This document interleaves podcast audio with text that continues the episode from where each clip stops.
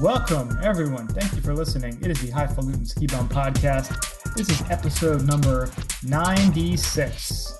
Can you believe it? It is your Can't pals, Mario and Brian. What's up, Mario?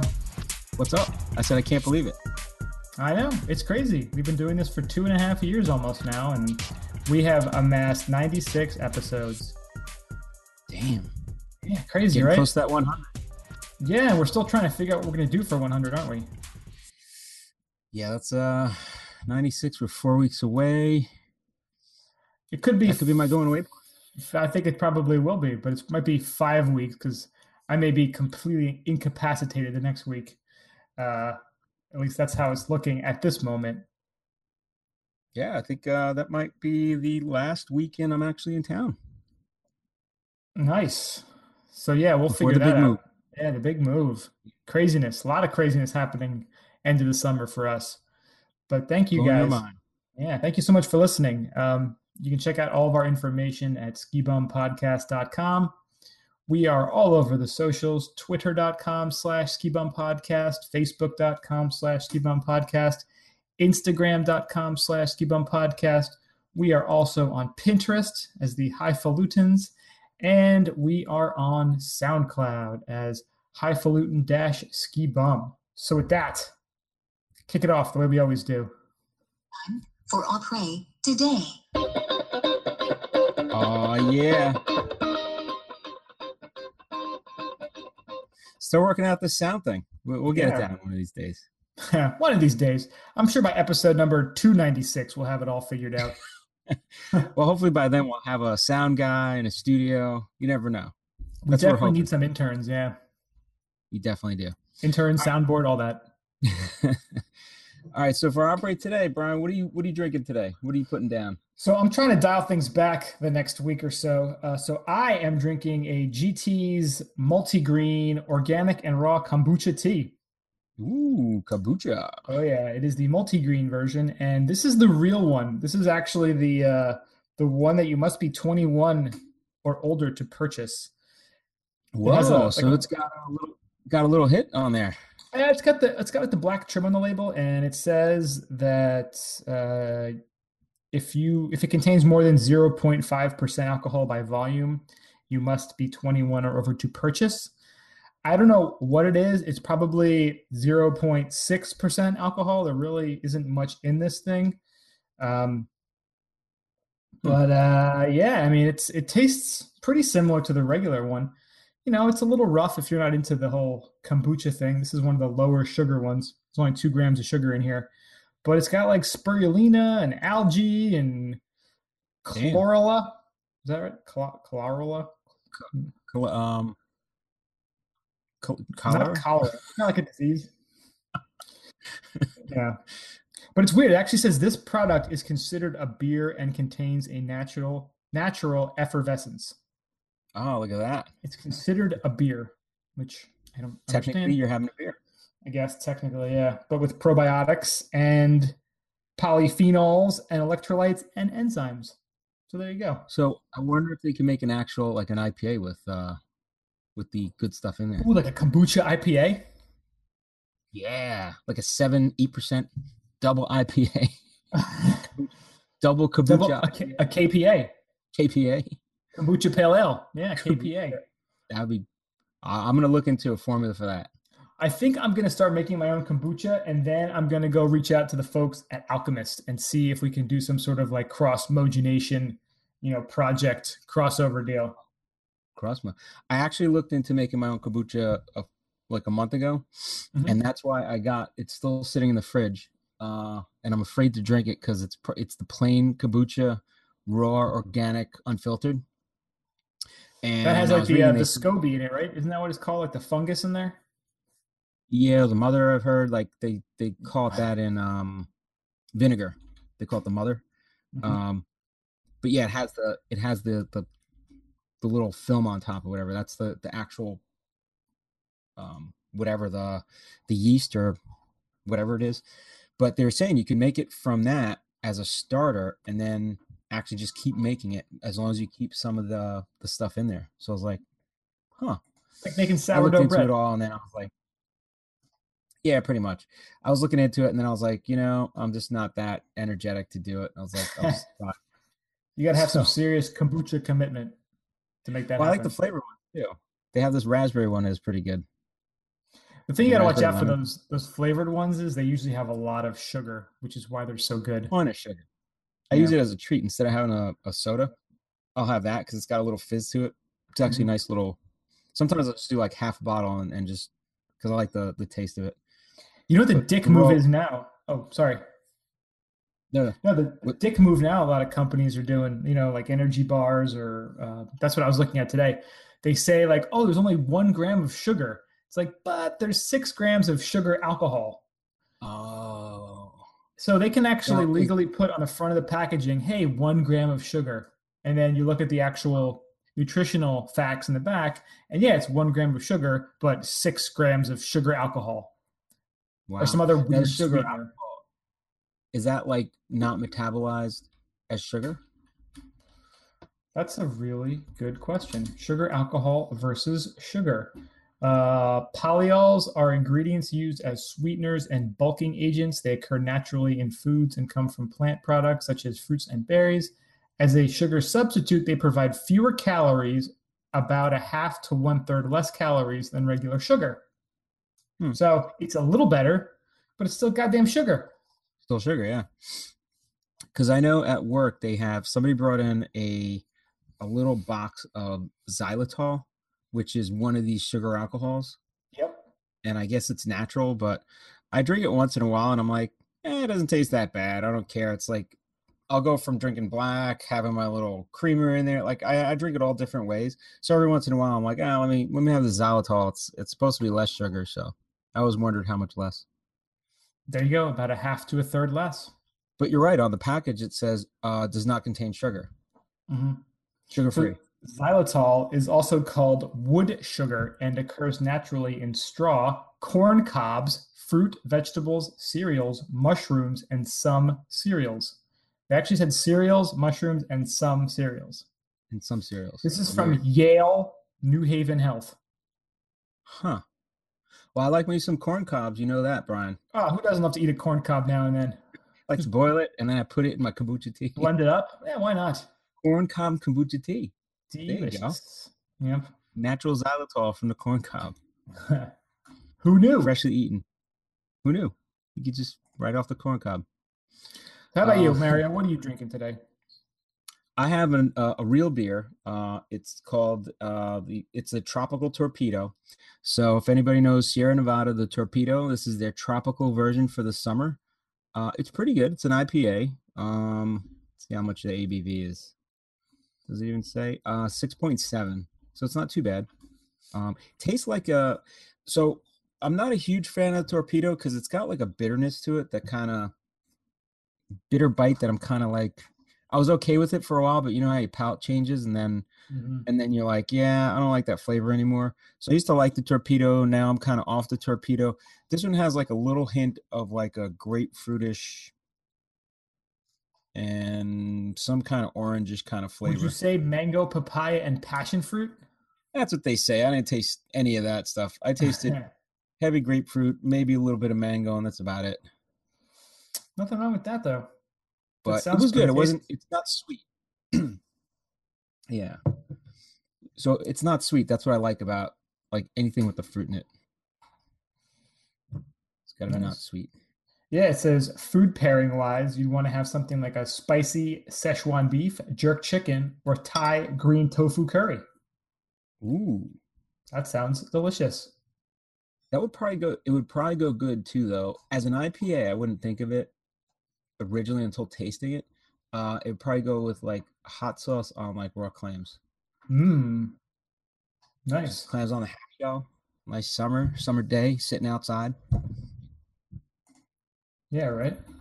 So I could do. I don't know if you've checked out Sierra Nevada's website, but they have on their homepage an Oktoberfest 2017 game.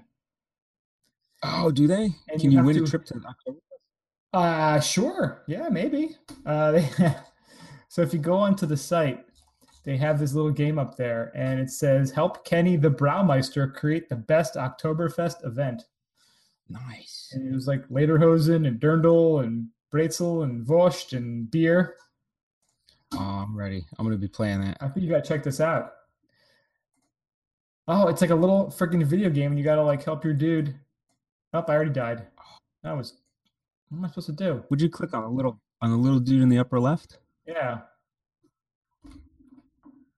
Yeah, you go to the uh, there's if you go to the uh, Sierra Nevada website and on the homepage, there's the picture of the little Oh, I'm dude. playing. You're playing. You can hear it. Yeah. They got little music stuff. You heard the music? Oh yeah, Cool. All right, I gotta play this later. this is pretty cool. Oh yeah. I got that pretzel. Yeah, I sucked and died. So yeah, if you guys want to check it out, go to. I died like five times already. I've, I've been trying to play and I've been dying. It's really happened? hard. My video game Oh, skills have just plummeted you right now. I Oh, think it's your name on the leaderboard, and that's about it. But BJW is up there. 253,000 points. Brett Williamson from Chico, California, crushing it right now. Way ahead Crushing. of second place. So yeah, check it out. Uh, SierraNevada.com slash Oktoberfest slash game. You'll see the top left corner where they have their logo. There's a little a little dude with a uh, German hat and Lederhosen. And uh, yeah, click on him and you can play the game. Pretty cool. I'm looking for fake names right now. No, I don't see any Dick Hertz or Amanda Jack or any- yeah, I don't see any of that. Darn it. I gotta look. Mm. Yeah, not on the top. Well, you know what? I think it makes you log in with Facebook or something. to get your Oh, name up there. So yeah, you, people are gonna have to use their at least Facebook real names. All right, so Jack Me Off will really work. Yep. All right. With that said, it's time to get to the top of the mountain. So Let's get into the Ginjula. going into the Ganjula. Who doesn't love the Ginjula? So, All Brian, right. what do we have in the Ganjula today? So the first story today, this is from Quinnipiac University, a recent poll, and it, it is saying that an insanely high percentage of Americans now approve of medicinal marijuana. U.S. Nice. voters, uh, 68% um, approve of legalizing medical marijuana, which is pretty crazy. Wow. They, so they polled a thousand people and they were asking voters a bunch of issues that are facing the country. And one of those was medical marijuana. According to the poll, 94% of Americans support legalizing cannabis for medicinal use. This is compared to only 61% of voters who approved of legalizing marijuana entirely.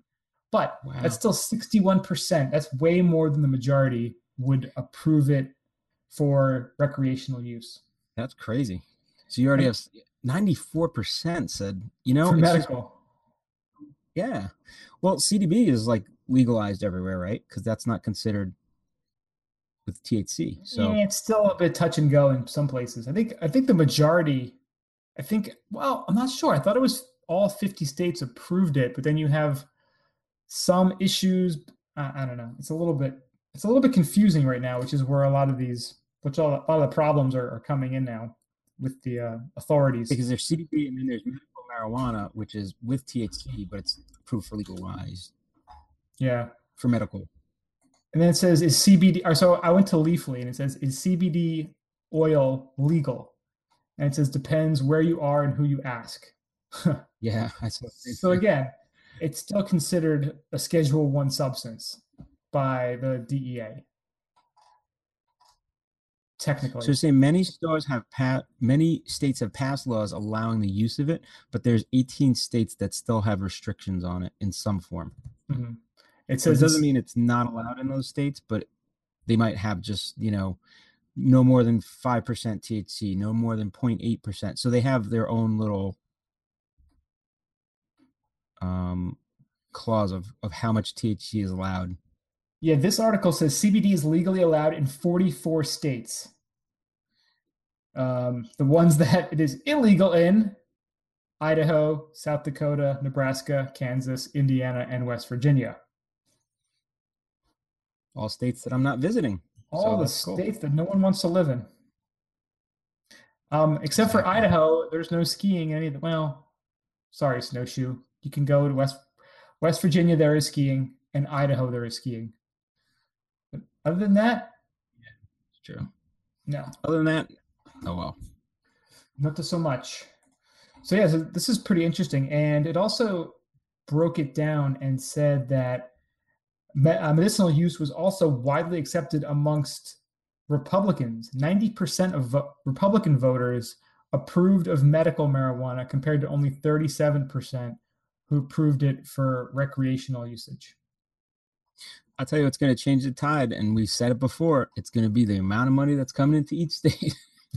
Money's a big one, coming- and then you know President Trump has been going off saying that they're going to make this opioid crisis, you know, uh, yeah, their, their big priority now. And there's plenty of evidence showing that that cannabis can help wean people off opioids or prevent them from getting started with opioids in the first place. So it'll it's like be a a roundabout. It's like a roundabout way to say we are open to it without saying you're open to it because you're against the opioid crisis, but now you need something to fill the gap. You know what I mean? Mhm.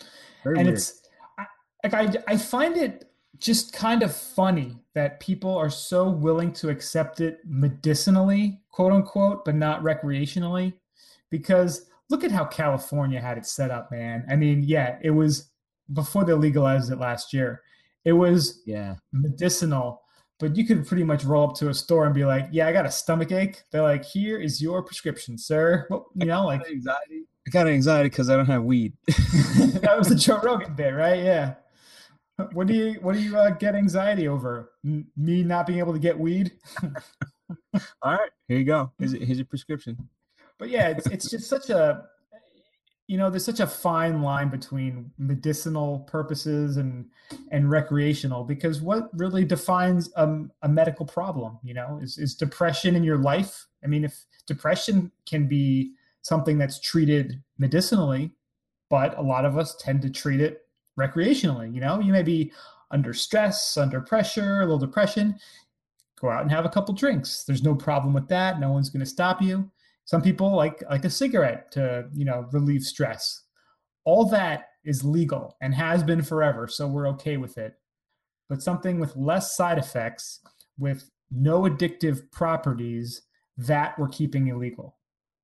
I mean, it's not even just opioids; it's it's everything. The MAO inhibitors or whatever, the uh, like the Xanax and everything. If you could Mhm. take, you know, cannabis versus that, I mean, that other stuff is it's all highly addictive. You know, Yeah, no one's got a problem with people just popping Xanaxes left and right. You know, I feel like everyone I know has Xanax on them, and that's totally fine. Not a problem. No one cares about that, right?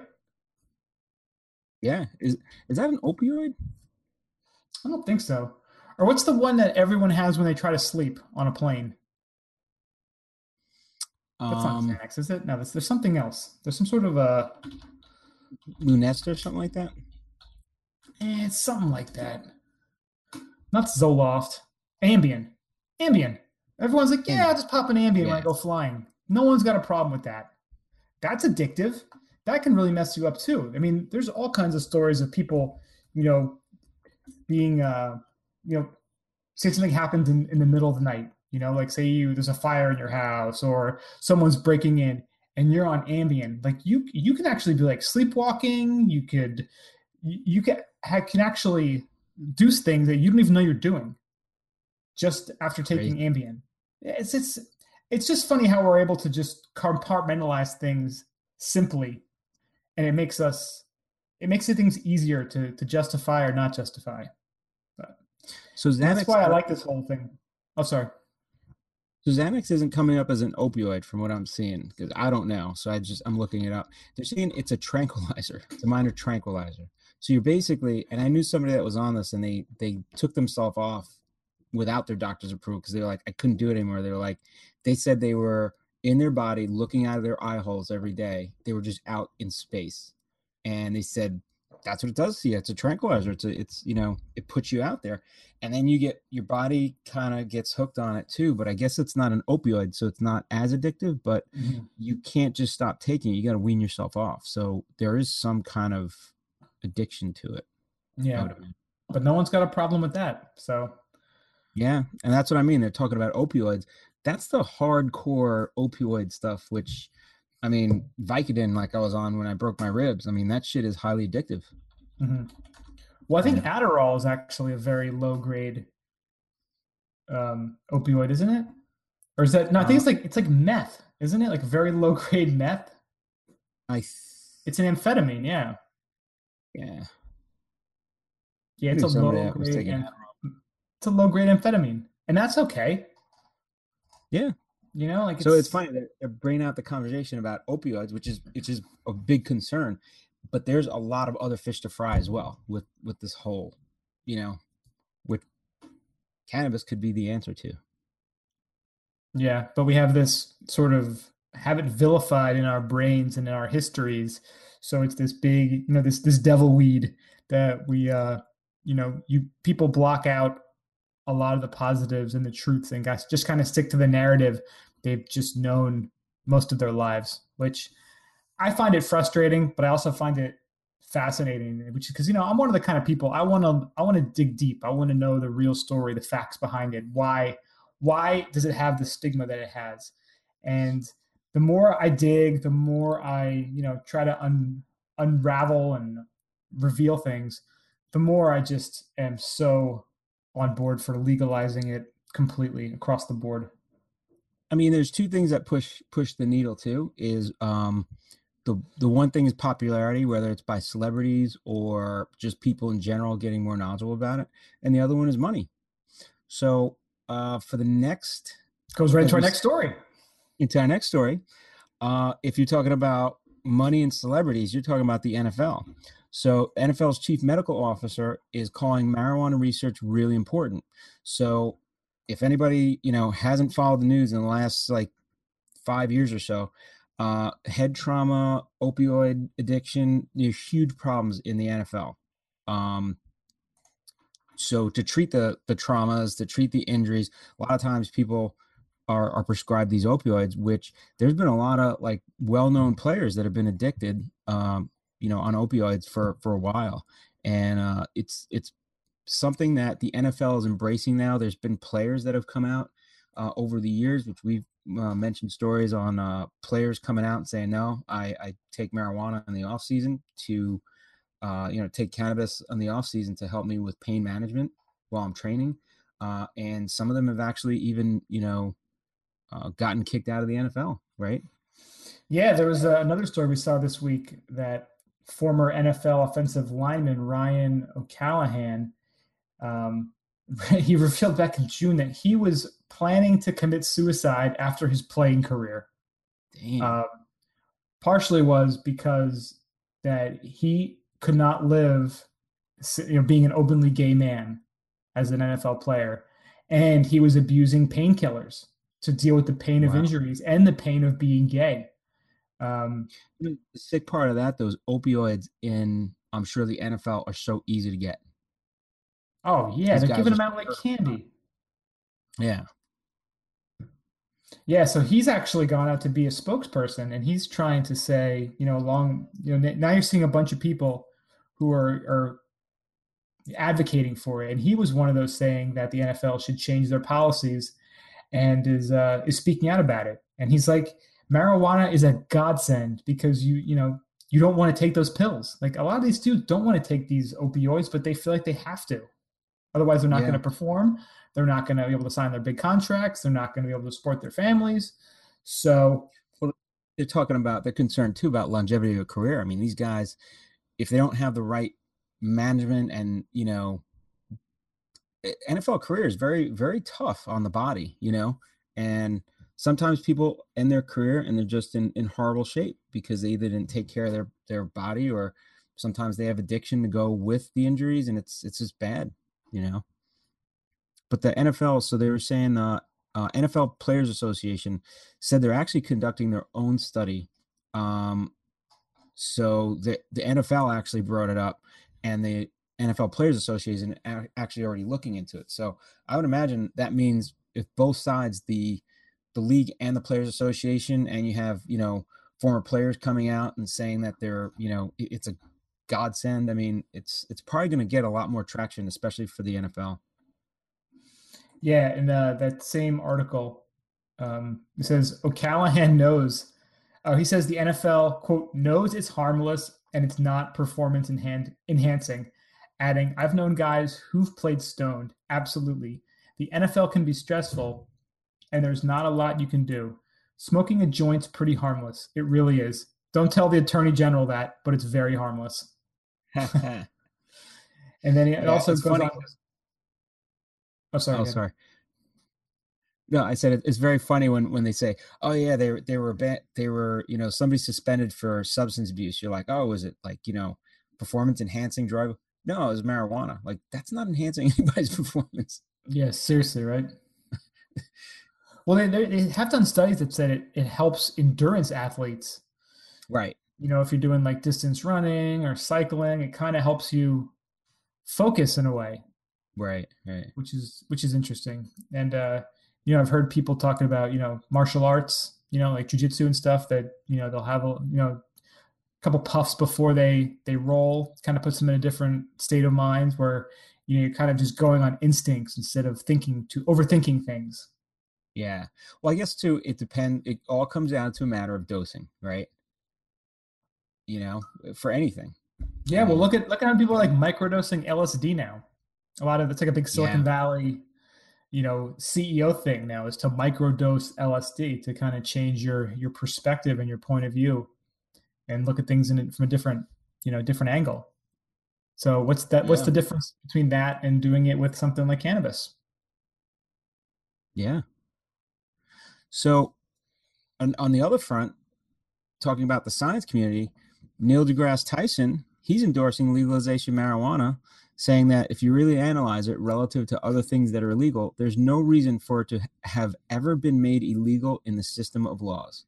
And that's the truth. We all know there's a backstory to why it was was um, made illegal, and it was all for financial reasons that people wanted to get it, you know, deemed illegal and political reasons and and uh, socioeconomic reasons. So, um, but yeah, he even came out said the same thing. He's like, alcohol is legal and it can- mess you up way more than smoking a few J's. I love that's how he put it too. Smoking a few J's. yeah, yeah. So I guess he was doing a Facebook Live uh, session, and MassRoots, which is a, they're like a cannabis social media company. Uh, they they had a reporter ask him, you know, asking whether he agreed on cannabis policy, because, and he was referring to Carl Sagan, who um, was, you know, the, the famous Cosmos television show host and scientist. He was a, a Cornell professor where he taught Neil deGrasse Tyson. That was he was one of his students. And Sagan was a marijuana enthusiast from the 60s all the way until he died in 1996. Um, and then he's, you know, Sagan had gone on and said that, you know, cannabis improved his appreciation for art. Um, and back when he was you know sick with with bone marrow cancer it said it helped his lack of appetite and the uh, nausea from chemotherapy and to refocus on the beauty of life in the midst of such torture Hmm. i Wow. mean you know you, you read stuff like that and you know it becomes legal it doesn't mean you have to go out and smoke it and like it you know but the fact that you're trying to take that away from people and prevent them from doing it if they want to ingest it in their own bodies that's what drives me crazy that's what makes me angry and you read accounts like that and to try to to stop it you sound like a monster at least in my Well, eyes it's also like, yeah, I mean, it's also like you look at a lot of the drugs that, you know, 10 years ago were, you, you can only get them by via prescription are now over the counter. You're like, well, what, what changed with the drug?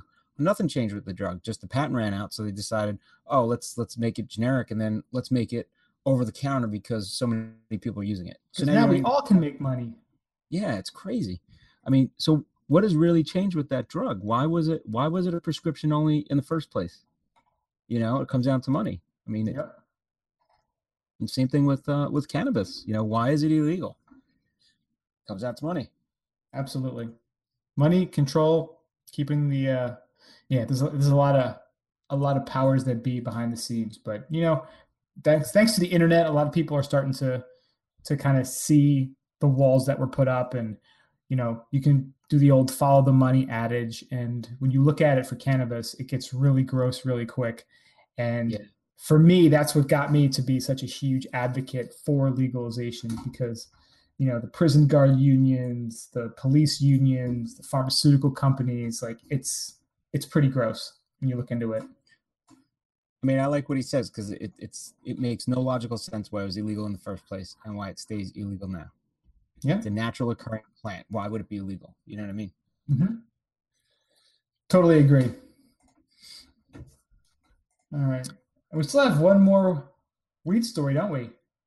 Now, do we have to do any uh, any financial disclosures here?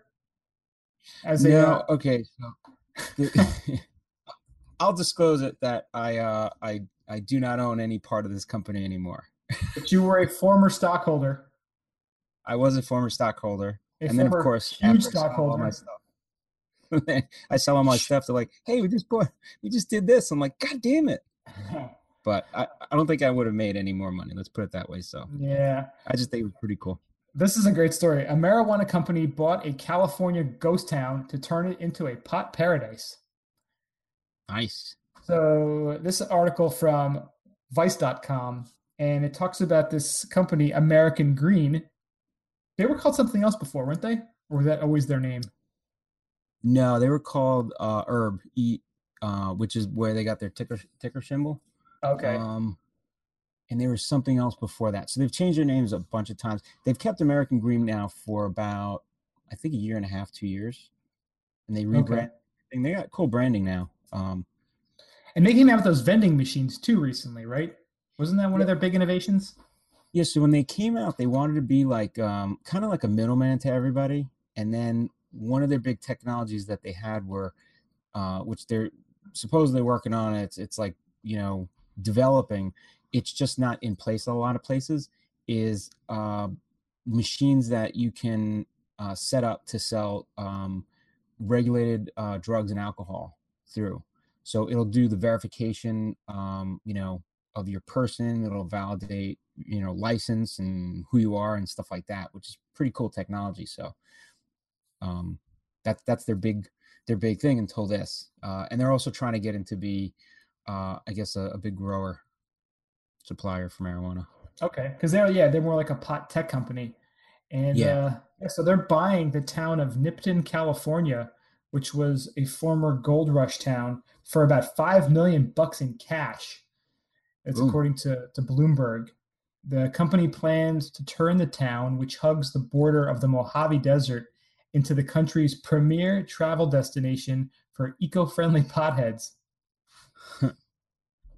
So this town, I guess back in the day, they were trying to turn into like a solar, a solar powered comp, like a solar powered town.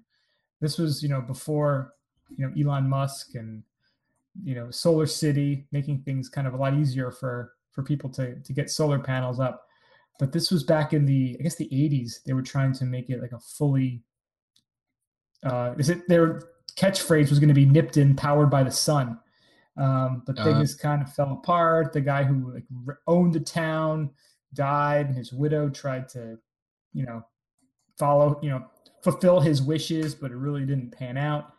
Um, Hmm. So now, Nipton, which its population has hovered between 30 and 70 people, and was just six at the last count in 2016. But they've got a coffee shop, five room hotel, parking spots for RVs, and a handful of homes. Hmm. So Well, yeah, so yeah, American Greens coming in and they're trying to uh, yeah revitalize the community and and you know they're talking about the green rush now and revitalize it in the way that gold did in the 19th century. That's cool. Yeah, they're saying they're they're planning to do a plant that infuses water with weed. To make a plant like a by plant like manufacturing or an actual thing that grows in the ground. Well, they're saying they produce a pot laced vape juice and Hmm. marijuana related solutions, and they're planning to do like a, a water infusion with weed. That's pretty cool. So I guess like a smart water, this would be a cannabis water. Nice.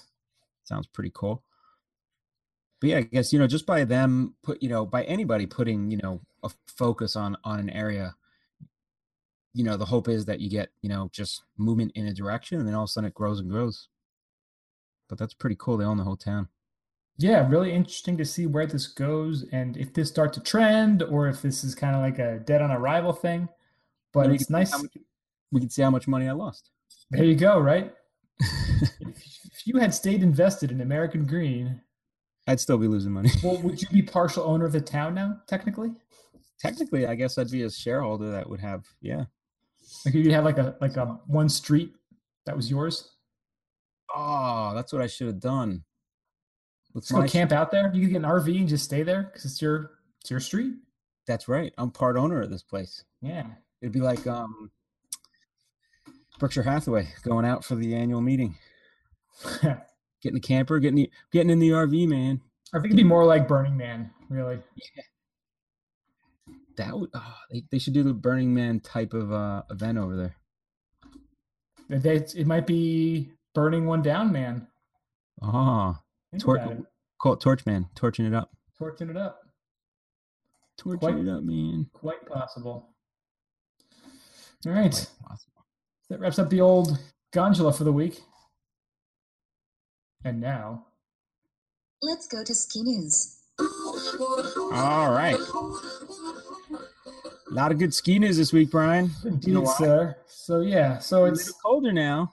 Yeah. You know what? I was outside grilling about two nights ago, and there was definitely that feeling in the air. You know, you can start to feel the nights growing longer, the days growing shorter. Starting to hear more of those crickets in the air. It's starting to get you know a little chillier at night. Winter's So- coming. That means winter is coming. So, first off this week, we got our first ski trailer of the year. And this is from the folks at Big Picture. And they have their new film called Light Years, L I T E Years. And it's Chris Logan and Parker White. And they're doing their first full length ski film, doing a lot of backcountry skiing. Um, they're out at Mount Baker. Uh, they're out in the Tangiers in British Columbia. Sled skiing, heli skiing, cat skiing, everything. Um, Nice. You know, it was really nice just seeing like new ski footage. You know, just watching like like two minutes. It was just so nice seeing it again. And it's really going to happen again. yeah, it makes me remember that skiing is real because over the last few months, I have forgot that skiing is real. I did bring my skis inside a few weeks ago to keep them in a better climate controlled area. Um, but other than that, I forgot that skiing was real. And this was nice to see and remind me that it is indeed real and happening soon. Nice. Yeah, it was good- it was good footage. I like seeing the pow. There's a lot of pow in there. Oh, it's beautiful. Yeah. It was good when the first pow pow shots are to be seen. Oh, yeah. So we'll have the link to the trailer on the website, skibumpodcast.com, if you want to check it out. All right, so not to forget that we're in uh, summer still. There was a European heat wave, which they named Lucifer, decimated a ski resort glacier in Italy. So If you're um, gonna name something yeah. Lucifer, doesn't it pretty much have to decimate something? it has to. I mean, Like, is that gonna Uh, be like a tropical storm Lucifer? No, it's got to be like a Cat Five. it must have been something. I'm, I'm interested to see how, how why they started naming these heat waves. Like it must have been pretty severe. But um, they're actually saying there's some drone footage, um, and it actually shows the uh, you know what the glacier looked like, and then what like the damage that was going. So there's they're saying there's only a few stacks of snow remain at uh, 9,800 feet on what was once an Italian summer ski area called uh, Stelvio Pass. So it's in Bormio and is on the border uh, with the province of Bolzano. So they're saying, um, Oh, summer skiers uh, will be able to ski. Yeah, it's a summer paradise for skiers because they can ski in um, in the summer. Uh, but the rapid melting comes to no surprise. So, Did you uh, watch that whole drone footage? No, I didn't watch the whole thing. Yeah, it's weird. I mean, you can't really tell what you're looking at at first. And it was even even in the, the description of it, they talk about, you know, they had to watch it three times to actually understand what they're looking at. Because it, it looks almost like the setting for Game of Thrones. It looks almost like right outside the wall. and it's not like slow mo or whatever they uh the, the time lapse. This No, it's like act- r- real time. Yeah. wow. Yeah, so it looks like what what looks like snow is actually bare granite in certain parts. Hmm. Where the ice should have been coating the rock, but it's uh That's there's only like ice in in certain spots. So it's a bit concerning for the folks out in Europe to to see that much of the glacier just melting away. Hmm. Said it caused some wildfires and stuff too. That's pretty crazy. Yeah, right. It's the last thing you think of it at that high of an elevation is uh Yeah. is wildfires. I want to see the uh you know how they show the space footage, the uh the clouds and everything. Is it like like a storm coming in? Is there like an eye? Is it like, you know, something like that? Or like how does that work? Yeah, right. But yeah, Wow. that was pretty uh pretty messed up. So it's leaving behind a big slab of granite. That's pretty cool too, if you think about it. Cool, but more awful. Yeah, yeah. I'm just saying though, like a giant they got all the snow cats lined up, like, what's up? What's going on? What's up, man? yeah, right. There, there is one in this footage. There is like one scene of like a dude cruising down on skis, though. He's like, I don't care if I'm on rock, man. I'm skiing. These are my rock skis, man. Rock skis. I'm rocking them out. Yeah, it's You'll get one guy that does it. It's around Always the, one guy out. the, the uh, two minute thir- 14 two minute 15 seconds you can see a dude kind of cruising down Yeah. but i think he's very selective about where the uh the actual ice is because it's Yeah, not I'm just sure. because it's mostly granite Oof. Oof, yeah scary stuff Skis But with now- rollers on them. yeah as scary as that is uh not scary at all down in bariloche argentina. They just got a nice unexpected powder day on i believe it was friday. Um, this is from snowbrains and they're showing some some photos. I guess they have some folks down there right now who are checking it out and reporting on it. And i mean you look at the footage. I mean the snow looks unbelievable and there's just like nobody out there i mean you can count the people in the pictures and it's usually like three Wow. it's beautiful. I mean, it looks well. This one photo's got a lot more, but for the most part, if you're in any sort of like do any sort of little hiking or anything, like you can easily get some uh, some fresh tracks. Looks great. They're getting some of the quotes from people. They said, This is our fifth powder day in a row here. Oh, so Wow. awesome.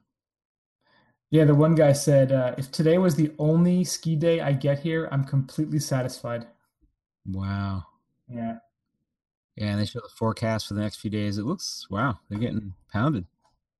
Yeah. Yeah, if you're down there right now in South America, well, Bariloche specifically, you hit the jackpot. So enjoy. You hit the jackpot, and I am jealous. Yep. but that's all right. It's all I'm meant to good, man. jealous. Uh, you want to take the next one for copper?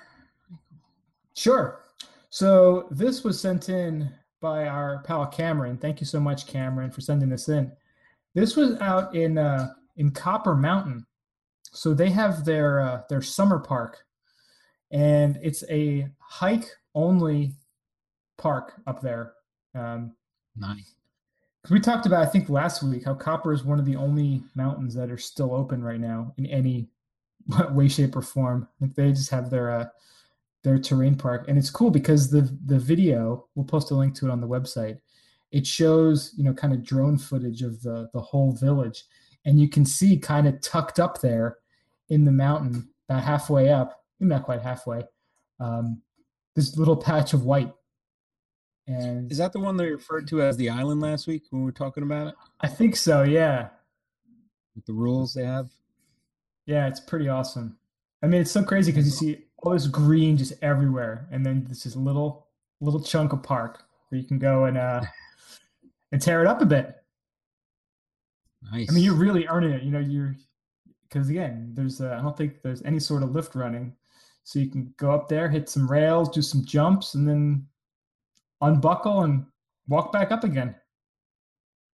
Just so it's a going. real- keep la- Yeah, well, it shows it's you know it's how dedicated are you? And then you got to walk back up every time, so it's not as easy as it is in the uh, the winter time. But yeah, you can. uh It's actually seems like it's great training too. I mean, to exercise that much, have to walk up every time you go.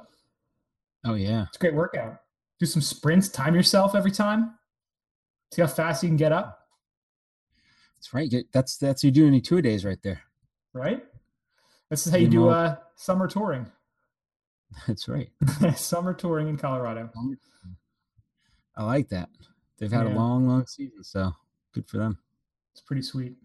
But not too. This is also how you get to be this damn good in the park and you know doing tricks. I mean, think about it. If you can do it year round, you're obviously going to get Yeah. freaking awesome. You know, as opposed to having a three month season if you live in like a you know like a normal normal area. You got to look for the indoor ski area then. It's true. Boom. So yeah, so this is this is cool, cool footage. Again, it's so nice seeing the white stuff and seeing people, you know, shredding during this hot time of year for us here on the East Coast. All right, and then to prep for the winter coming, uh, Brian, we could share this uh, next one because uh, there's a lot on here.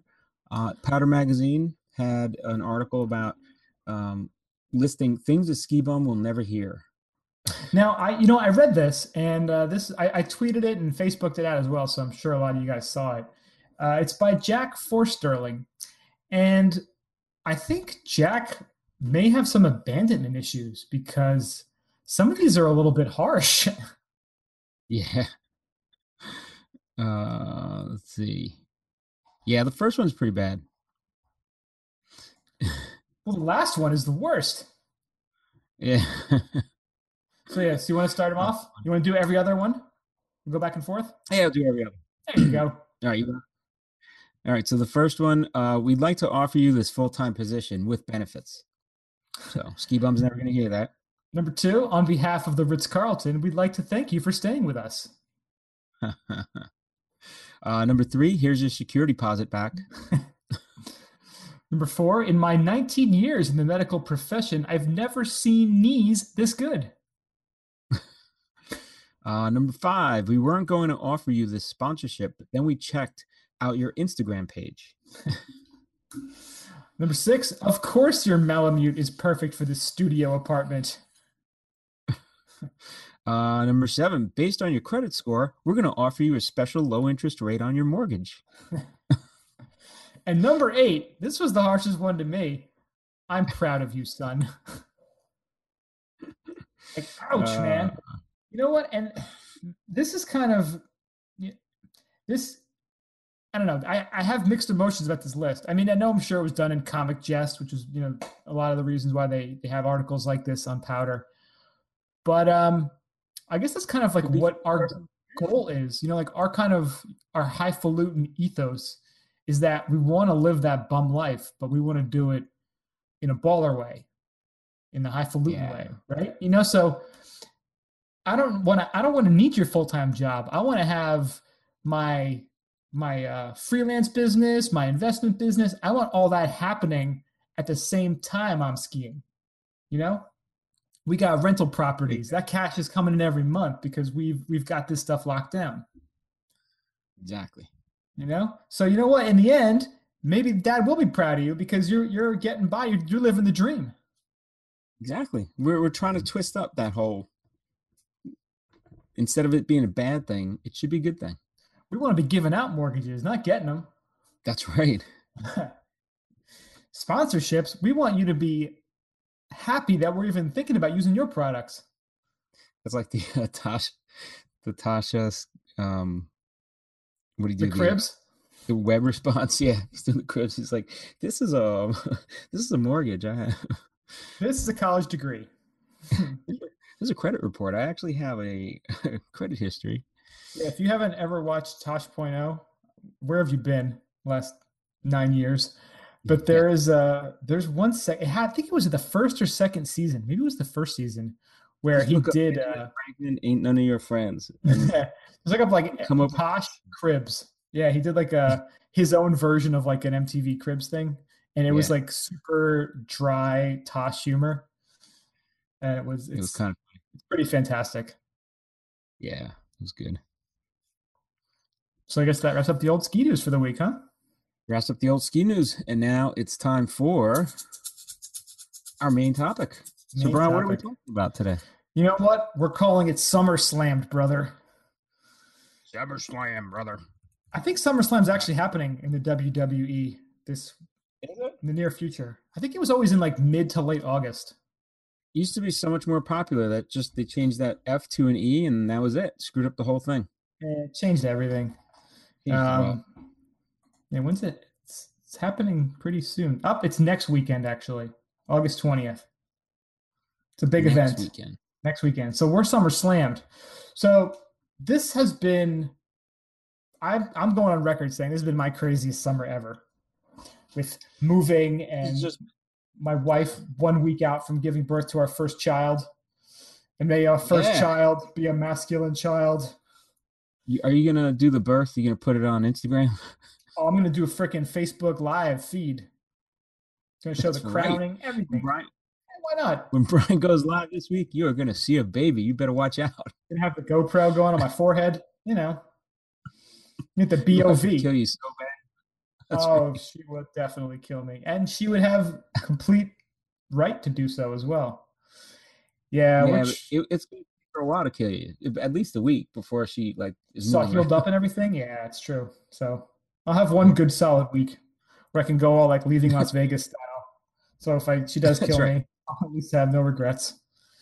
but yeah, so uh, so that and then just this past week. Now I'm not sure if people here have houses, our listeners they have houses or or what. So we just got a house and we used to have a condo and condos don't have lawns and lawns require mowing. And I learned this week that fucking yellow jackets can have nests in the ground. How did I'm I learn surprised you that? didn't. Why why would I know that? I've been living in a freaking apartment for the last 12 years. But growing up, not- you never came across that. I used to have to No. mow the damn lawn. I did too, but I had like a real tractor. Like I was driving. I grew up in the middle of Oh, nowhere. okay. But yeah, so God damn it. So Friday I was mowing the lawn and like I'm I'm pushing this thing and all of a sudden I'm like, ow, fuck, ow, fuck, fuck, fuck, and just like started like running away. And I I guess I ran over a freaking yellow jacket's nest. Now I've gone over I've mowed that spot at least four times since I've moved and never had a problem. But I guess I don't know what happened this time Huh. that made it different. But uh wow. I've I'm looking at my hands and feet and legs right now, and I have at least nine bites or stings. they could have just one. made the nest too, because I think they make those nests pretty quickly. I guess they're just moving in. Oh my god, I'm going full thermonuclear fire and fury on these fuckers this week, though. I'm gonna just decimate that entire goddamn nest with whatever, think whatever uh, poison, flamethrower, whatever. I knew somebody that um they got bit up pretty bad, and it was the same thing. They were mowing the lawn, and um they said when they looked it up, they asked somebody about it. It before everybody had Google and the internet going crazy.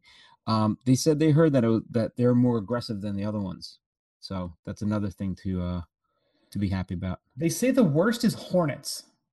Hornets are the worst, then yellow jackets, then wasps, and then bees are pretty chill. What's the difference between a yellow jacket, a wasp, and a hornet? I don't know. I just read that list. I just saw a list that said that. I couldn't. I, I couldn't pick them out of a lineup. Which one was different? so you got to look up Orkin.com has how to get rid of yellow jacket nests. The thing is, I don't know if there's. I, I'm concerned because I'm thinking there might be another nest in our steps as well. I saw Oh, one kind of cruising around today. Yeah, once you see them start building a nest, you gotta you gotta get rid of it, or otherwise it gets if it gets big, then there's a ton of them in there. Yeah, that in the ground one though, that one just ah, that one just fucked me up because again, I didn't know this existed. I didn't. know. I, I just think you look for a freaking big circular thing, and if you see that, you're like, uh oh, I better do something about that. But uh, Can you imagine walking out there and you step on it? oh That would Yeah. be bad. yeah. So I actually Googled how to murder yellow jackets. That was my exact search term. There you go. But oh god they it just it well the worst thing about the scariest thing was like you start getting bit and you don't know when it's going to stop because you're like ow ow ow ow where it's coming from either, right? no it's like a total sneak attack Oh, dude. I so I worked with a guy who was uh doing some some. He said he was on the weekend. He does all this yard work, since four hours out doing his house, whatever. Has a pool, jumps in the pool. He's out. He's by himself. He's you know. So he's looking at a piece of um um sheetrock in in his basement, and he's like, "The hell heck is this? It looks like there's a crack." So he starts pushing it. He pushes in, and all these yellow jackets fly out. Apparently, they went in, they made a nest in the house, and they were eating away at the uh, the sheetrock. They used that I guess, for the nest. So he put his hand through the wall. There was it was basically just the paper at that point, and he said they came and he got bit a, a ton of times and had to run out, just close the door, and they had to call an exterminator to come in. He said they were it was like a full blown nest. He was like, "What the?" He never saw that before. god damn yeah it's pretty scary stuff Yeah, it's crazy. so yeah, these Wow, are ground so, so, uh, ground hornets so hornets seem to be the worst and those were the ones i encountered Ah, there you go. ground hornets Ground hornet. so yeah my Now, advice to you that- don't get stung by ground hornets they're assholes Now the ones building the nest by the by the steps are those are those yellow jack? Do they get along or are they territorial? or Might they have a- a perhaps some sort of perhaps they're killer bees i don't know Ah, you you could have a whole bunch of wildlife going on right there. maybe some sort of like hybrid A killer wasp. maybe they're cross pollinating Uh oh, they're getting it on. i don't know it's it's a little bit uh yeah it was not a pleasant thing to experience and uh my freaking ankle is like swollen up now and just uncomfortable and it sucks So if you take bales of weed and you put it around there and just light it, will they just slow down and kind of just stop biting you? they would have to right Can you imagine like just bales, just gigantic bales of weed, just light them on fire. that would be the most peaceful way i guess the most uh the least violent way to get rid of your your pest problem right And it like- would be like a big block party at the same time. the cops come by they're like oh we smelled uh marijuana here it's like yeah no i'm using it to get rid of ground hornets That's right. It's not medicinal. It's not recreational. It's for termination. It's it's extermination. exactly the orkin guy told me to get this That's right. Wonder- Wonder if it could be used as that, as a uh, as a repellent. It's a whole nother avenue we haven't even looked into using Instead cannabis for having, pest control Right. You know, you have like outdoor smoker things for pests and stuff. What about cannabis? Using cannabis for that. Snoop's pest control Snoop, Snoopy doopy loop. Pest control that thing. pest Wow. contrizzle Uh, all I could think of is uh, Vamonos Pest. Vamonos pest yeah Uh, I was looking at shirts the other day. I almost bought one. I was like, I don't need a shirt that says Vamonos Pest, but I still wanted one. but if you ever did encounter that shirt i'm sure you'd pick it up Oh, everybody probably go up. Oh, that's the best shirt ever. Vamonos pest for those who don't get it it is a breaking bad reference Yes. And it's the cheesiest logo too. It's funny as hell. it's great Well, perfect All right, so what's been going Uh, on with you this summer? I know you've been you've been slammed as well with with real life stuff. Well, luckily this this year I have not broken any ribs, so that's that's the positive. Uh, I've been biking a lot, trying to still train for an even bigger hill climb uh, ride, which is just brutal. Um, I did did a ride what 26 miles and 2,400 feet of climbing just to prepare for this thing, and it's killing me. So I'm actually going to do it tomorrow after work again. Nice. Uh, so that's also why I kind of eat and drink whatever I want because I'm burning about a ton of calories, like 1,200 calories when I go. Um, but now I uh, that and then moving. I'm relocating down to Tampa. There was a lot uh, going on at work with that, and work's been really busy. But uh, yeah, the moving. I told Brian that uh, I was uh, up till about 3 a.m. last night just trying to pre-pack. I'm I still got a little bit over a month to go, but uh, I just wanted to get stuff done because the next four weekends are, are pretty much booked up with going away. So Yeah, and moving moving just sucks. You just never realize how much you've accumulated over the years and how much stuff you really don't need. I've been going. So I've been in this apartment in this unit for three years, and before that, I was in the same complex, different apartment for about another one or two years. So over that time, you just kind of move with stuff, and you get rid of some stuff. Excuse me. God bless you. And you keep accumulating stuff. So I went through and I purged. I mean, I'm not taking I'm taking very minimal stuff. I told Brian I finally I got rid of the rest of my bedroom set today, so I have no bedroom furniture except for the bed. Um got rid of my little bar, but I still have the alcohol that was in it. Like that that's one of the biggest things. Like I got to have a party to get rid of this alcohol. So So what's some of the stuff you have left? Um, oddly enough, I got about four bottles of Pisco. I don't even like Pisco. I don't really even know what it is, but it's I guess it's kind of like a uh is it like a rum kind of thing? It's I think Dominican, but I've had it before and I'm not a big fan of it, but I had a well, apparently the first result after googling what to make with pisco, it says add pisco, lime juice, ginger juice and simple syrup to a cocktail shaker. So it's almost like Yeah. a Moscow mule, like a pisco mule. I've heard of a Pisco sour. Um, Pisco mule, I guess could work. I mean, I guess if you do a Pisco sour, I mean, you're really tasting just a sour mix. I mean, Mhm. like So it actually says pisco is a South American brandy. Oh, wow. Yeah. It's clear too, I believe. And apparently it's currently surging in popularity. Ooh, so I'm on the I'm on the surge end, so I, I might want to start drinking it. I don't Well, know. it actually this article is from October of 2015. I don't know if the surge has stopped oh, or if the surge is still going. maybe that's when I got it. I got it back in during the surge, maybe. Oh, there you go. You were on top of things back then. So, yeah, apparently I got that. I had two bottles of Cointreau that were both open. I don't know why. Why would you have two bottles? Like, I don't It's know. lot of Cointreau. Um, See, the Pisco weird- weird sour- stuff. The pisco sour requires an egg white. I'm not sure how I feel about putting Huh. eggs in my drinks. Well, is that what's in regular sour? Like a whiskey sour or something? Yeah, like a because they usually just have the sour mix, and I usually get the packet. I like the um, was it Mrs. T's, or or is it the bar one? Um, I forgot which brand I usually get. I think it's the Mrs. T's packet. I like better than the uh, the premix. You know the uh, the bottle Mhm. of sour mix.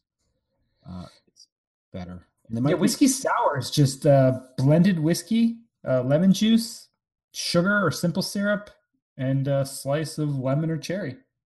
Huh. Wow. So no egg white, huh? No egg white, but the pisco sour apparently requires an egg white. Huh. Sounds very fancified now. Pisco punch sounds good. It's pisco, half an ounce of fresh lemon juice, three quarters of an ounce pineapple simple syrup, and three quarters of an ounce of simple syrup. Oh, that could work. That sounds pretty good. That could work bigly. Here you go, El Capitan. It's like a Manhattan. It's two ounces of pisco, one ounce of sweet vermouth, and two dashes of Agnostura bitters. Huh. All right, you're gonna have to send that to me. I'm gonna have to try some of these things with Pisco before I. You know what? We'll put it in the show notes. Yes, put in the show notes. Pisco. I don't think anyone has said Pisco as many times as we have in the last 10 minutes. What, for Pisco, you mean? The word Pisco. Yeah, that's right. They have the the Chilcano is the uh, Moscow Mule version of with Pisco instead of vodka. Chilcano. So, so now if Pisco does another surge and you start seeing advertisements for Pisco in the next month or so, would you say that we're probably responsible for that surge in Pisco popularity again? I think it would be I think we would be known as the tastemakers that we truly are if that does happen. We might have to make a highfalutin Pisco drink. Pisco is so hot right now. It's so hot. Pisco, so hot. Pisco. Pisco's. uh, So you got Pisco, you got Cointreau. Cointreau. Uh, I got a ton of bourbons, which I, I don't care if those are there. I mean, those will get drank. Um, mainly bourbons, and then I got handles for some reason, unopened handles of. I got two handles of different types of uh, rum, and a big handle of. The hell is the other thing? Oh, vodka. Yeah. Mm. So there's gonna be some vodka and rum rum getting drank pretty soon too. Well, I think I just found a solution for two of your problems. The Peruvian sidecar, which is Pisco, Cointreau, and lime juice. Oh, there you go. If you had a bunch of limes floating around, you'd be in business. Oh, I'll just go. Lingero's on sale. Get get Yeah. a bunch of limes. Pisco, Huh. Cointreau, and lime juice. That Actually, sounds pretty good. Little That sounds orange, pretty good. little lime, little Pisco. pisco. If Ah. someone at home is playing the highfalutin drinking game and you're drinking every time we say Pisco, I'm sure you're on the floor by now. I think we've said it It's right. 47 times at this point. Pisco. I wonder if they have, I have one that's like a set of two different types of pisco. I think one's aged or something like that. I don't know. It's like in a cool like clay bottle almost. Really? Two little clay bottles. Yeah, Huh. it's really weird looking. It's cool. Nice. I mean, that's why I keep it around, but Well, we're going to include Fancy these recipes on the website, on the show notes. So if you guys are inspired to uh, pick up a bottle of Pisco and make some of these cocktails and let us know how it is, I may have to make some and Instagram out. Maybe I'll do it's that. not a bad week. idea, right? Yeah, I like it. I gotta, uh, gotta get rid of some of this pisco. I can't let it go to waste. Got a Pisco. What do you do when when life gives you pisco? You make pisco drinks. Pretty much, yeah. Yeah, so it's been a crazy summer. It's going to be an even crazier fall and winter, but you know, we're we're plowing through it just like all of y'all are. So if you guys Yeah. got any uh any tips, any Pisco recipes or anything, you hit us up. Send us an email, skibumpodcast at gmail.com, or go to the website and get all of our wonderful inspiration and show notes, skibumpodcast.com. the ropes.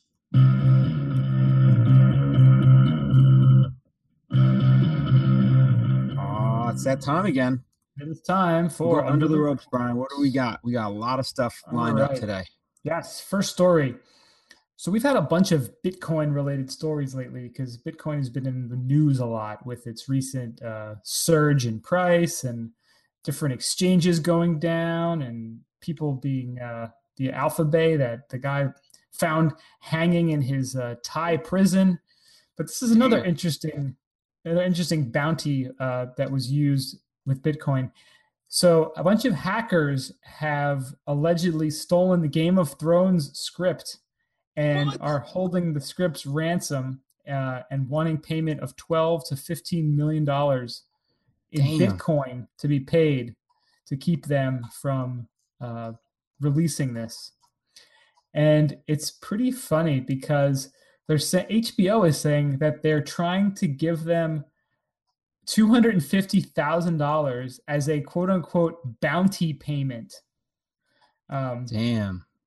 and so it's interesting that they call it a bug bounty payment because that's almost like, oh yeah, there was a, a breach and you guys helped find our you know, you guys almost like making them out to be like white hat hackers, you know, Uh-huh. justifying it, instead of it being like, oh my God, they're holding it ransom.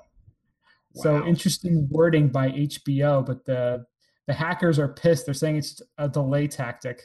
Um, but HBO is saying they're trying to having a hard time accumulating and getting all this Bitcoin right now, Wow. which is uh, it's crazy. They said they they got around 1.5 terabytes a day terabytes of data from HBO. That's crazy.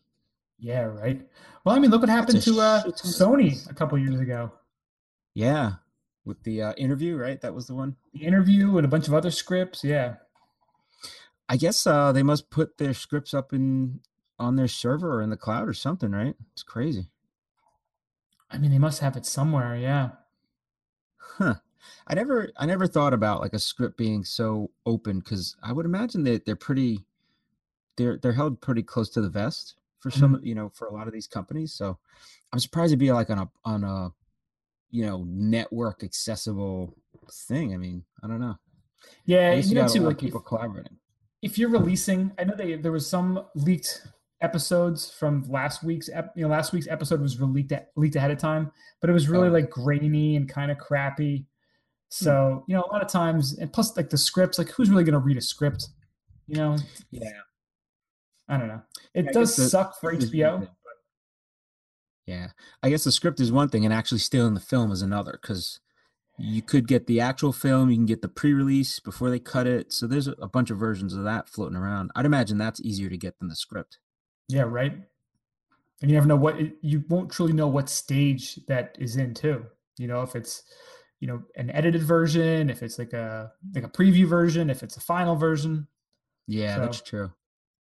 I also imagine, I, I mean, with all the changes that happen in Game of Thrones, I wonder if the actors don't even get the scripts that far in advance.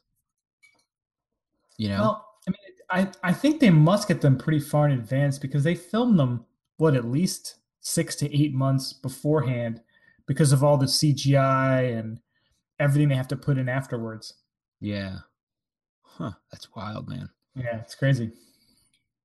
Cray cray. All right. Next up, we have you can now buy vodka Red Bull sausages. Finally, Of course. We've been waiting for these. So, what would you say if they told you that in the future at the nightclubs and bars would be the you'd have not just a Red Bull and vodka, you would have a Red Bull and vodka kielbasa?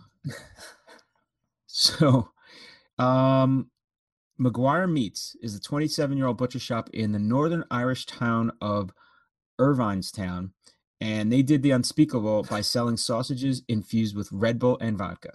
So, um, they're saying they gave birth to this ungodly abomination, and they're saying the uh the range is is the summer and is the craziest one they could think of. So they're only going to make it for the summer. Uh, they said it worked out very well and it's very popular. Uh, and they also added spicy uh, a spicy beef one, which is doing well. So something different for the barbecue this summer. So very interesting. Uh, we'll have to see how that works out if it maybe comes across the pond to uh, a place near us. Then again, Brian, you might make sausage with your dad again this year. I know you, that's an annual or semi-annual thing. yeah, Throws, uh, Throw in. And you know what though? Like he always, you know, my dad was a, a butcher back in the day, and he had his own shop. And one of the things they would always use, I think it was in bologna, perhaps, he would use like overproofed rum in there as one of the ingredients. Really? Like you know that um Stroh, that Austrian rum, Yeah. it's like uh what is it, like 160 proof or something. He Yeah. used to put some of that in uh and I think it was bologna when he made it. So Really? you know, people have been uh, you cook it off anyway. Like you know, you gotta Yeah. cook that stuff because it's you know pork usually. But yeah, for flavoring, you know, Red Bull and vodka never tasted good, so I don't really know how it, it would enhance the flavor of these sausages. But it depends how much you put in and what other spices are there, right? uh, definitely, yeah. I mean, it's just like when you marinate something. You know, if you're going to marinate meat or put a rub on it, it's going to have some flavor when you cook it. I don't really know. I, I mean, I'm not a huge fan of Red Bull and vodka, but uh, maybe with the right spice rub, maybe it's delicious. I don't know. Yeah. You have, have to, to- try it to Yeah. Exactly. You got to try it. Well, I guess too, like your your dad putting the uh, overproof rum, it cooks off, but I wonder if that helps break down the fats too, right? I think it must. Yeah. That's pretty cool. hmm Huh. All right. Next up, this is a quick little hit. So I don't know if we've talked about it in the past, but one of our favorite TV shows on Netflix. Actually, is it a TV show if it's on Netflix? Or is it just like a Netflix show? Um, What even Netflix defines show? a TV show now? Yeah, that's true. Well, this is never on TV; it's only on Netflix. So I would say it's a Netflix series. That's Let's call it a Netflix original, as they call it. Yeah. So There. Narcos is ready to come back for its third season, starting on September 1st. Oh, that's so soon. That's good. Dude, right? Before you know it. Yeah. If anyone has not heard of it or is unfamiliar, Narcos is about is a story about Pablo Escobar, uh, who was the notorious cocaine uh, dealer, or I guess what was he a producer? He was everything in uh, in Colombia. He was the kingpin. Didn't El Chapo work for him? I think he may have, yeah. So yeah, He back in the distributor. that, that might be right, yeah. So back in like the 80s and 90s, he was like this, yeah, this cocaine kingpin. You know, there was the amount of like bodies and you know that that were uh the body count that was created in Yeah. uh, what was the town? Medellin. That was the town he was in Medellin. uh, Colombia. Is like just starting to recover the last like five ten years because it was just such a a, a brutal gang warfare site. But yeah, the uh, the Nar- the Netflix series Narcos it starts um, telling his story, and now it's on to the third season. And no spoilers or anything. I don't think it's a spoiler to say that Pablo Escobar is dead, is it? I mean, he died like 1994. I saw the History. Channel like thing on him. You know he's dead. Yeah, you know how you don't see him like cruising around or anything. He died in telling a new 1993. story. You know, they're telling just his, his historical story. So it's gonna have those plot line. You know. Yeah, he died in 1993. So the first two seasons of Narcos is kind of his story, how he came to rise up as this drug lord and his downfall. And now they're kind of changing the scene of the show from Colombia to Miami, which is was one of the big areas where a lot of that product that Escobar had was getting piped into to get it into the US. So Pretty cool. yeah, it's uh, it's some fascinating stuff, and it's you know kind of one of the things we talked about off air before is how you know real life is a lot of times crazier than fiction, and when you you know hear about the things that they did and pulled off and almost pulled off or you know got away with back then, it's just it's unbelievable. Yeah, dude, I w- I've been jonesing for Nar- Narcos to come back so bad that two two weeks or a week and a half ago, I watched this show called Queen of the South, which is about a girl that gets caught up in the whole drug world, and Mhm. she she's trying to get out. Uh, just because it was kind of like set in that same kind of kind of uh, environment. Uh, it was actually not not too bad, but uh, Did you ever watch Don't- Cocaine Cowboys, the documentary? N- uh, yes, I did. That oh was pretty man, cool. that's crazy too, right? Yeah. trying to think that there's another series. Oh, I almost watched the. I saw there's a an El Chapo series out there too. Oh, there is. Yeah, which I guess I could watch now because I've seen the the story through Narcos.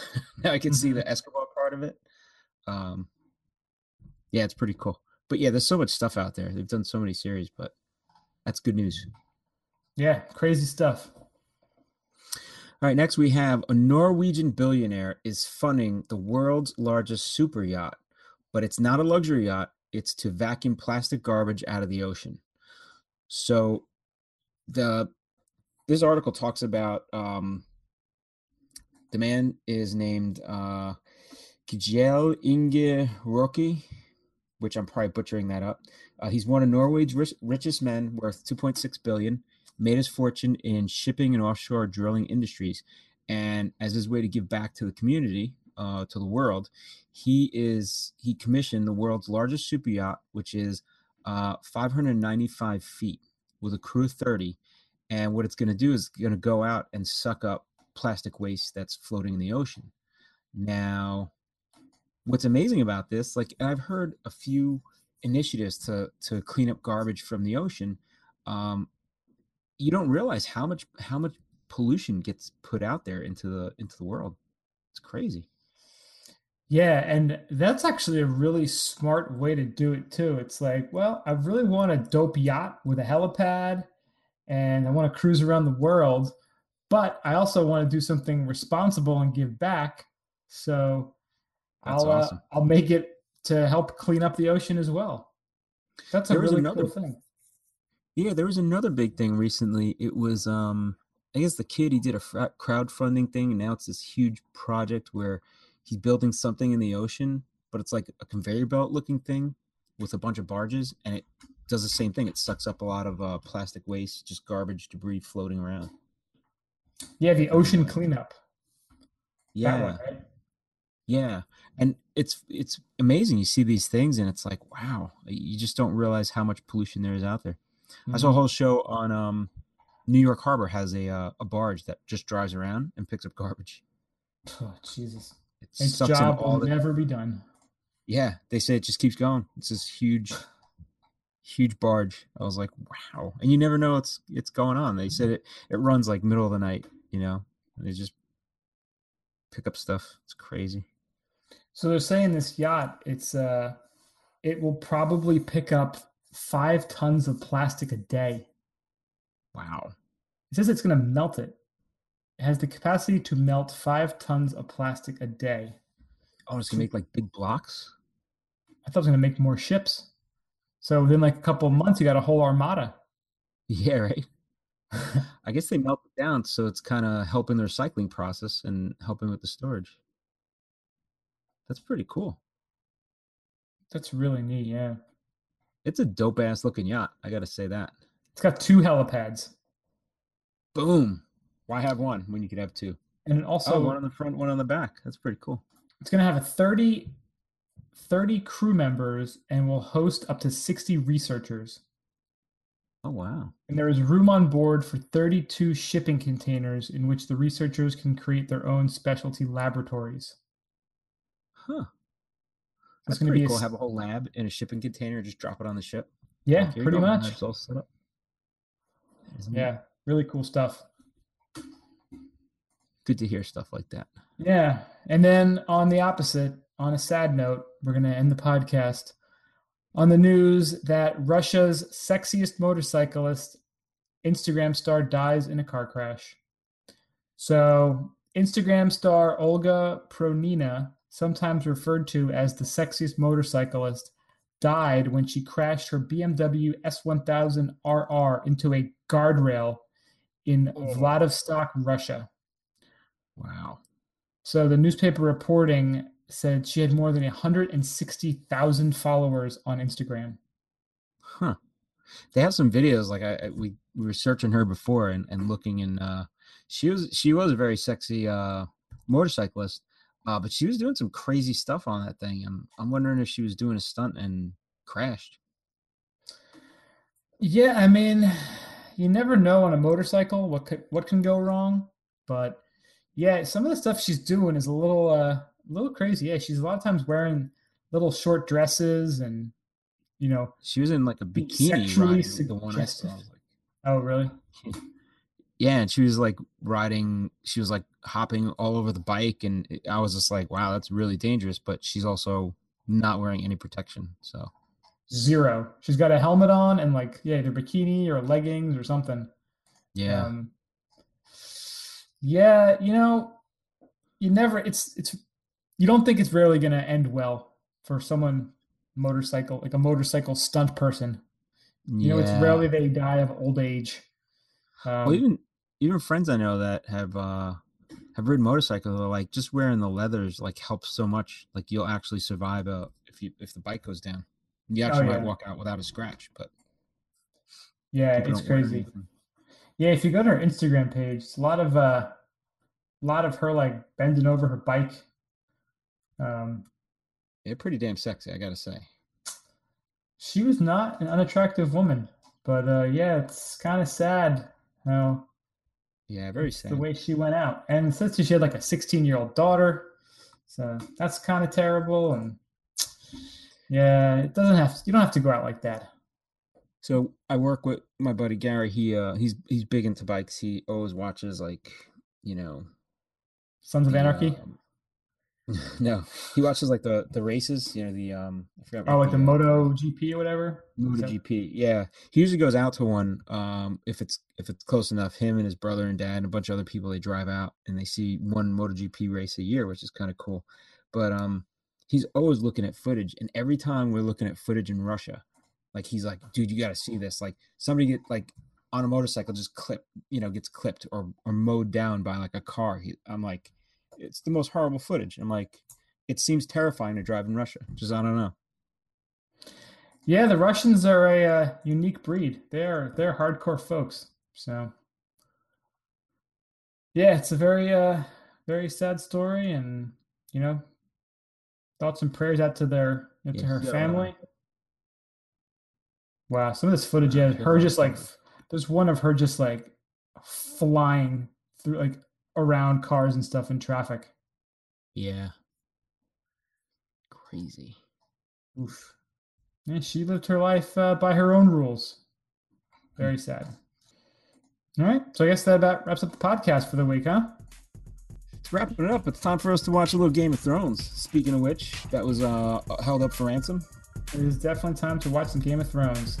Um, not sure if we're going to be podcasting next week, but we will definitely be back soon to talk to you guys. Um, so until then, we will see you soon. Stay high, stay fluting. See ya.